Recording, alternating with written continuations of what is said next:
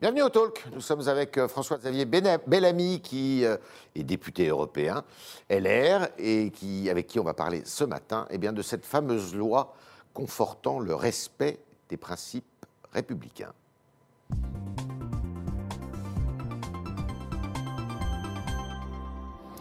François-Xavier Bellamy, bonjour. Bonjour. Alors, cette loi, elle est connue, vous la connaissez. Vous n'êtes pas député à l'Assemblée nationale, mais vous êtes un des membres éminents du parti, euh, les Républicains, donc de l'opposition, euh, d'une des oppositions. Qu'est-ce que vous lui reprochez à ce texte? Mais je crois qu'il manque malheureusement complètement sa cible. Alors, on va parler des propositions que vous formulez à l'intérieur de votre parti, mais il manque sa cible. Évidemment. D'abord, on le voit ne serait-ce que dans sa définition. Une loi confortant les principes républicains. On nous avait promis un texte sur la menace islamiste. Il s'est transformé en texte contre le séparatisme. Et maintenant, il s'agit de conforter les principes républicains. La vérité, mais ça n'est pas anecdotique. La vérité, c'est que.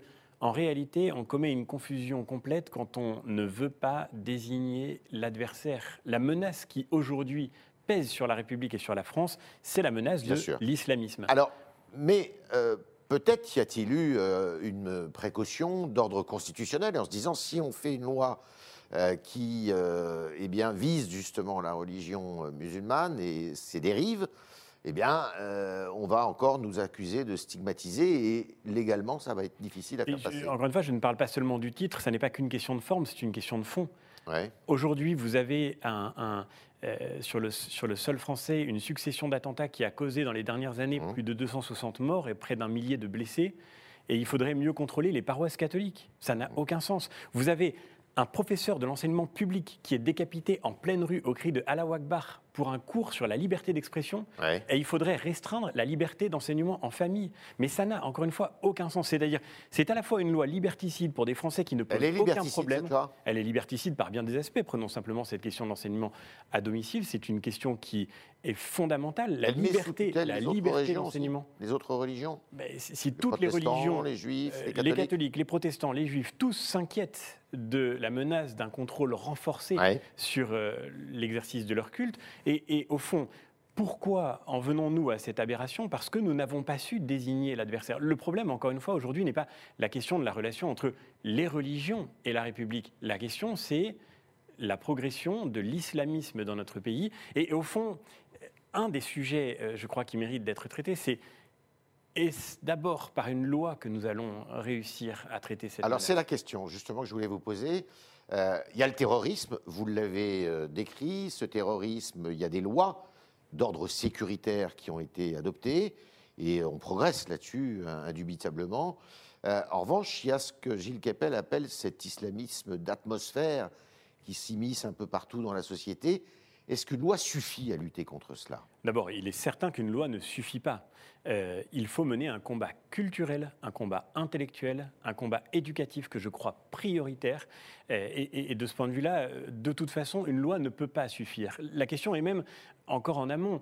je me demande dans quelle mesure cette agitation législative n'est pas de toute façon une espèce de créativité inutile, dans la mesure où aujourd'hui la priorité fondamentale, c'est d'abord de faire appliquer la loi partout mhm. sur le territoire de la République. Il y a des lois existantes qui sont défiées tous les jours. Il y a des qui permettent de lutter contre Il y a même des principes fondamentaux de notre droit qui sont menacés tous les jours, y compris y compris par les autorités de l'État qui prétendent lutter contre le séparatisme. Un exemple.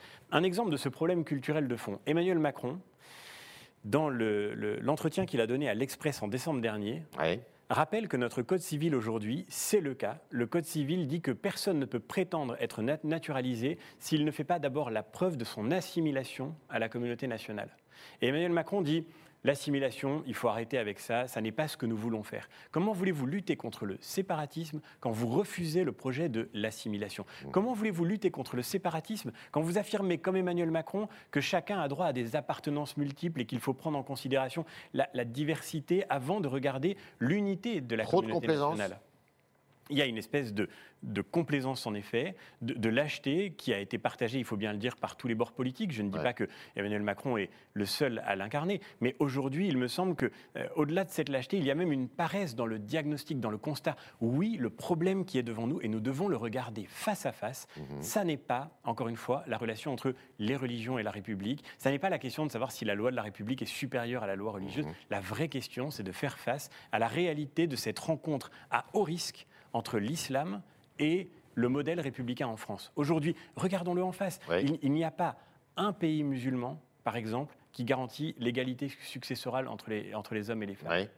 Quand Là où ça a été tenté euh, encore récemment Quand la Tunisie a tenté de le faire, elle a été euh, sommée de revenir sur, ce projet. président il y a, il n'y a quasiment aucun pays musulman qui autorise de manière explicite la liberté religieuse, c'est-à-dire qui permettent par exemple de quitter la religion musulmane et qui ne sanctionnent pas pour cela, ou bien qui autorisent d'autres religions à pratiquer librement leur culte mmh. et même à parler librement de leur religion. Et, par définition, nous sommes la France, nous sommes un pays marqué par une histoire, par une civilisation. Cette civilisation, n'ayons pas peur de le dire, elle est héritière de la tradition judéo-chrétienne. Et cela a fondé en nous l'idée de la liberté de conscience, l'idée de la liberté religieuse, l'idée même de la laïcité. C'est pour ça que, euh, si vous voulez, quand on prétend euh, qu'il faut mieux contrôler les paroisses catholiques pour lutter contre le séparatisme, mais on est dans une espèce de folie.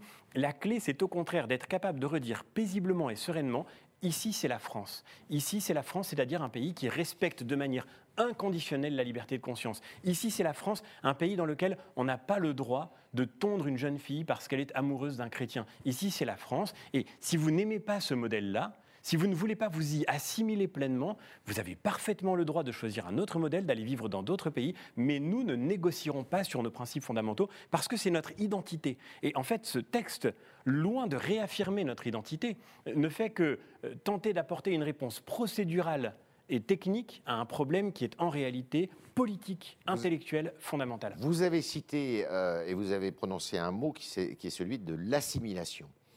Euh, est-ce qu'aujourd'hui, il n'est pas trop tard? Non, je crois qu'il n'est pas trop tard. En tous les cas, nous n'avons pas d'autre choix. Donc l'assimilation, on rappelle ce que c'est. C'est euh, euh, eh bien adopter euh, non seulement les lois de la République, mais adopter cette culture, la culture qui est la nôtre aussi, c'est-à-dire se fondre dans euh, la société dans laquelle on vit. Évidemment, je crois qu'il n'y a pas d'avenir pour une société qui se croirait multiculturelle. La vérité, c'est que nous devons pouvoir partager une référence commune. Nous devons être encore capables de dire nous, c'est-à-dire de savoir que nous sommes définis par une certaine manière de vivre, une certaine manière de regarder le monde, euh, des principes qu'on ne négocie pas au-delà de nos, évidentes, euh, de, nos évidentes divergences sur le plan politique, intellectuel, confessionnel, euh, précisément, euh, la liberté qui caractérise notre modèle est un aspect non mmh. négociable mmh. de la manière dont nous devons continuer de vivre ensemble, y compris la liberté religieuse. Et c'est la raison pour laquelle ce, texte, me semble-t-il, commet une, véritable erreur. Mais, mais ça, pour le coup, ça suppose une volonté d'assimilation. Et ça suppose de renouer avec le projet de l'assimilation. Le projet de l'assimilation, c'est Raphaël Dohan qui a publié un, un ouvrage très récent sur la question de l'histoire de l'assimilation. Un, un, texte que je crois nous devons absolument pouvoir euh, lire pour pouvoir y puiser l'enseignement du chemin qu'il nous faut suivre aujourd'hui. Euh, Raphaël Dohan montre très bien que l'assimilation n'est en rien un projet raciste.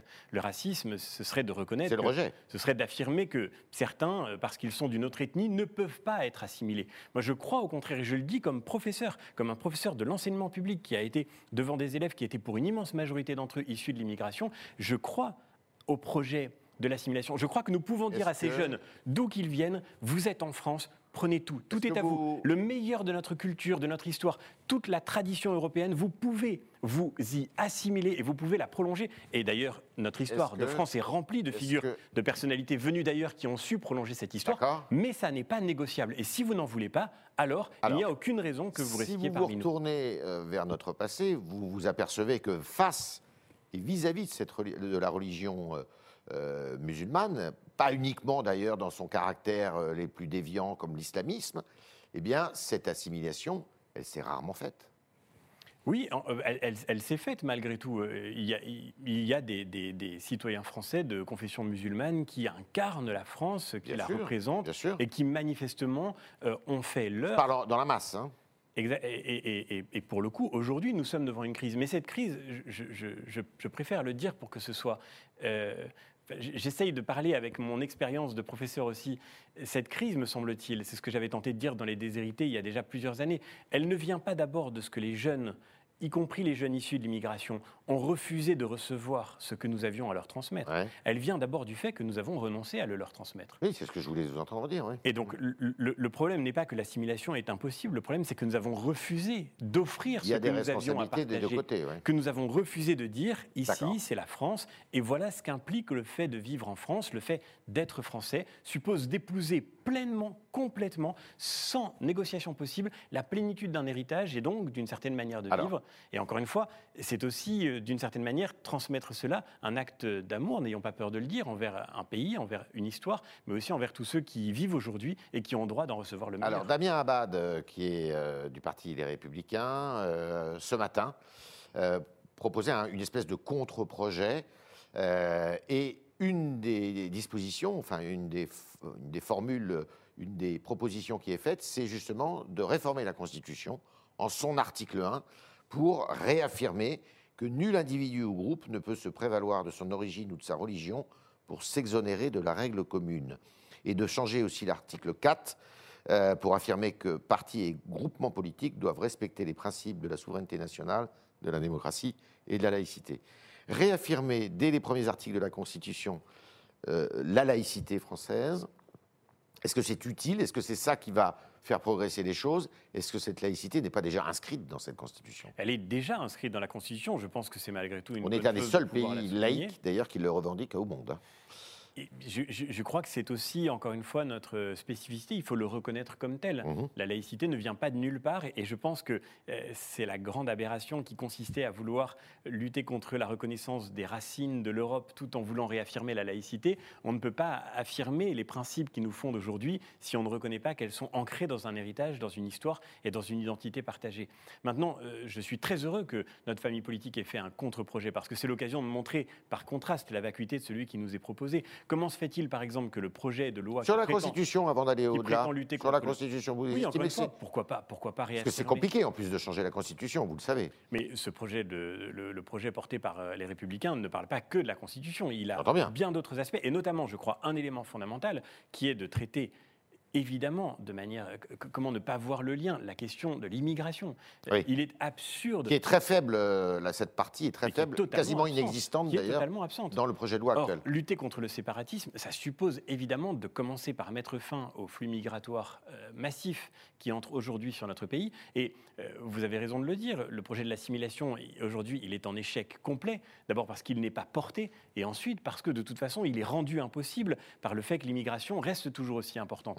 L'année dernière, euh, je le redis parce que c'est une statistique qui est trop peu connue, mais la France n'a jamais, dans les 40 dernières années, délivré autant de titres de séjour. Elle a délivré 380 000 titres de séjour en 2019, c'est-à-dire l'équivalent d'une grande ville comme Bordeaux ou Nantes qui s'installe sur le territoire français. Et les principaux pays d'origine de ces titres de séjour sont euh, l'Algérie, le Maroc, la Tunisie, la Turquie, pour, pour le dire autrement, des pays euh, musulmans. Donc on voit bien qu'on ne peut pas dans une situation où la communauté nationale est déjà profondément fracturée, on ne peut pas réussir à, vaincre ces fractures et à rapprocher euh, les plaques tectoniques qui s'éloignent si on ne commence pas d'abord par faire face au défi qui est aujourd'hui déjà devant nous. Il faut commencer par mettre fin aux flux migratoires. Et, comment prétendre lutter contre le séparatisme tout en ayant cette politique migratoire complètement aberrante Je crois que c'est évidemment la grande erreur d'Emmanuel Macron. Alors, ce contre-projet, euh, est-ce qu'il peut servir de base aussi à un programme euh, si la droite euh, républicaine revenait au pouvoir euh, en 2022, est-ce que ça pourrait être justement un des arguments de son discours et est-ce que ça pourrait être appliqué euh, si elle, elle, arrivait au pouvoir. Bien sûr, c'est tout le. Tout le monde partage euh, dans votre famille politique, tout le monde partage cette Oui, ce projet a été élaboré par toute notre famille politique, par le groupe Vous parlementaire national. On a eu l'occasion d'en parler longuement euh, dans les instances de, notre famille politique. Je crois que c'est effectivement un, un, élément de proposition. Nous ne sommes pas là seulement pour nous opposer, mais pour dire ce que nous voudrions proposer pour la France. Et puis, il faut aussi le, le dire de, manière très claire. C'était important pour notre famille politique de euh, dire ce qu'elle ferait sur ce sujet, parce que je crois, pour ma part, que c'est presque le seul sujet pour notre avenir. Avec la question de l'éducation, c'est la question la plus fondamentale. Aujourd'hui, nous vivons, nous le voyons bien, dans une société qui est en train de se fracturer en profondeur, avec des citoyens qui ne se reconnaissent plus de liens communs, avec des gens qui vivent en France, des jeunes qui grandissent en France et qui ne se reconnaissent pas français. Rappelons-le quand même, hein, cette statistique toute simple. Dans une enquête publiée en 2020 à l'occasion du procès de, Charlie Hebdo par l'IFOP, vous avez 30% des Français musulmans qui disent que l'islam n'est pas compatible avec la République. Et, chez les jeunes, c'est beaucoup plus. Parmi eux, 45% de jeunes. Ce projet de loi qui nous est proposé, il ne répond pas à ce défi. Ce, défi est majeur et encore une fois, le sujet n'est pas les 45 000 personnes qui ont choisi d'éduquer leurs enfants à domicile. Le sujet n'est évidemment pas dans les paroisses catholiques, dans les communautés protestantes ou dans les synagogues. Le sujet, il est aujourd'hui effectivement dans la rencontre de l'islam avec la communauté nationale. Et, c'est une question qui nous appartient à tous de traiter, aux musulmans en particulier, mais à tous les citoyens français. Et, de ce point de vue-là, nous sommes très loin, je crois, avec ce projet de la réalité des enjeux. On est avec euh, François-Xavier Bellamy ce matin dans le talk du Figaro et on continue avec vos questions, chers internautes, qui sont posées par Sacha Beckerman.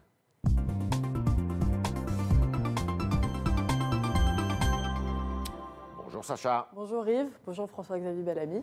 Alors on commence avec Max qui dit Que faire pour dire nous? C'est ce que vous disiez il y a quelques minutes. Alors qu'il y a des quartiers où la République recule, l'État n'a-t-il pas échoué dans ces quartiers Bien sûr, l'État a échoué. Et l'État a échoué d'abord sur un sujet que je crois, encore une fois, vraiment décisif, qui est la question de l'éducation.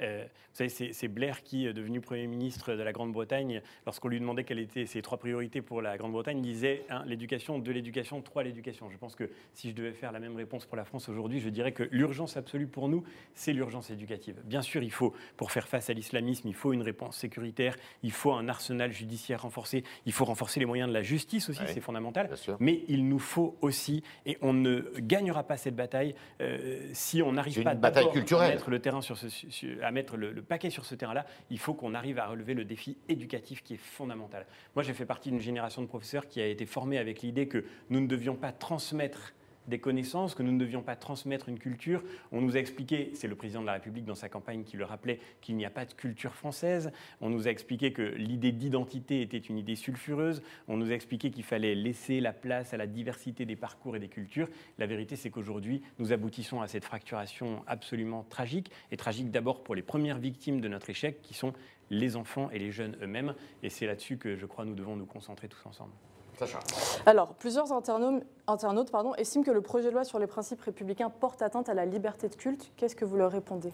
Oui, c'est vrai, ce que j'essayais de dire tout à l'heure, c'est le grand paradoxe, c'est que, si vous voulez, quand, vous essayez de faire rentrer un, clou euh, euh, avec, un, avec un tournevis, ça, ne marche pas. Quand vous essayez euh, d'utiliser le mauvais outil pour, pour, pour répondre à un problème, que vous faites le mauvais diagnostic, vous, vous arrivez à cette situation tout à fait aberrante que, à la fois, on n'arrive pas à être assez ferme face aux dérives islamistes, et de ce point de vue-là, moi, je, je m'inquiète qu'on ait une telle euh, je le redis, une telle naïveté. Euh, quand, on pense que, par exemple, c'est le délégué général du, CFCM, M. Zekri, qui a été à la manœuvre pour écrire cette charte des imams, le même M. Zekri qui dit de la jeune Mila, menacée de mort et de viol par des milliers d'internautes sur les réseaux sociaux et obligée de vivre cachée parce qu'elle a osé critiquer l'islam, le même M. Zekri disait, elle l'a bien cherché. Et c'est à lui qu'on demande d'écrire la charte des imams. Donc il y a une espèce de lâcheté, de naïveté, de passivité. Et simultanément, on va vous expliquer qu'il faut verrouiller le contrôle des paroisses euh, catholiques et des communautés protestantes. C'est une euh, mauvaise idée de créer le CFCM qui a été créé. Euh, alors l'idée vient de Jean-Pierre Chevènement, mais elle a été reprise par Nicolas Sarkozy.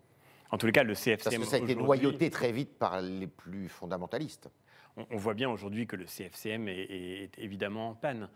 moi, je, crois, si vous voulez, qu'il y, a une grande confusion et c'est peut-être là aussi la source de cette dimension peut-être un peu liberticide, quand, l'État prétend rentrer à l'intérieur de la vie d'une religion pour expliquer euh, comment elle devrait s'organiser ou comment elle devrait se, réformer. Je, pense que jamais la République ne réformera l'islam de France. Euh, c'est à l'islam de euh, se réformer et c'est aux musulmans de se prononcer sur la manière dont ils veulent vivre et la conception du monde qu'ils veulent partager. Encore une fois, je le redis d'une certaine manière, je, n'ai aucun jugement de valeur. Si, on considère par exemple euh, qu'il est intolérable de vivre dans un pays où il est possible de croiser une caricature du prophète, Bon, écoutez, faut changer de pays. J'ai pas de jugement de valeur à porter là-dessus. Simplement, euh, il faut pas vivre en France parce que la France, c'est non négociable. C'est le pays de la liberté de conscience et c'est le pays où la liberté s'accompagne aussi, depuis Rabelais, depuis Voltaire, des, excès de la liberté ou de ce qu'elle peut avoir parfois de, choquant pour celui qui croit. Et je le dis comme un croyant d'ailleurs. Voilà, bon, c'est comme ça qu'on doit défendre, euh, me semble-t-il, un modèle qui n'est pas seulement juridique ou technique, institutionnel, mais qui est d'abord une certaine manière de vivre, une certaine manière de euh, partager ce qui nous relie et de ce point de vue-là, oui, vous avez raison de le dire, encore une fois, il y a une vraie difficulté, un vrai danger dans le fait que le nous aujourd'hui n'est plus réellement partagé. Dernière question, Sacha. On change complètement de sujet. C'est Athénaïs qui vous demande si vous, si vous envisagez de vous positionner pour la droite en 2022. Ah. On change complètement de sujet, en effet. Moi, j'espère pouvoir être utile à notre famille politique. Je pense qu'elle a besoin de se reconstruire. Je pense qu'elle a du chemin à faire avant de retrouver la confiance des Français. Mais je pense qu'elle le doit. Elle est en bonne voie. Elle le doit.